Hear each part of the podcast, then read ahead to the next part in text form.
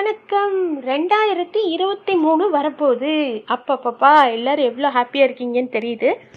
இப்போ எல்லாரும் வந்த படம் இந்த மாதிரி மொக்கையான படம் ரெண்டாயிரத்தி இருபத்தி ரெண்டில் ஓடாத படம் இப்படி சொல்லியிருப்பாங்க பட் ஃபார் அ சேஞ்ச் ரெண்டாயிரத்தி இருபத்தி மூணில் என்னெல்லாம் படம் வரத்துக்கு இருக்குது அப்படின்னு நான் சொல்லலான்னு இருக்கேங்க. Upcoming movies in twenty twenty three அப்படின்னு பார்த்தீங்கன்னா துணிவு தலையோட படம் வாரிசு.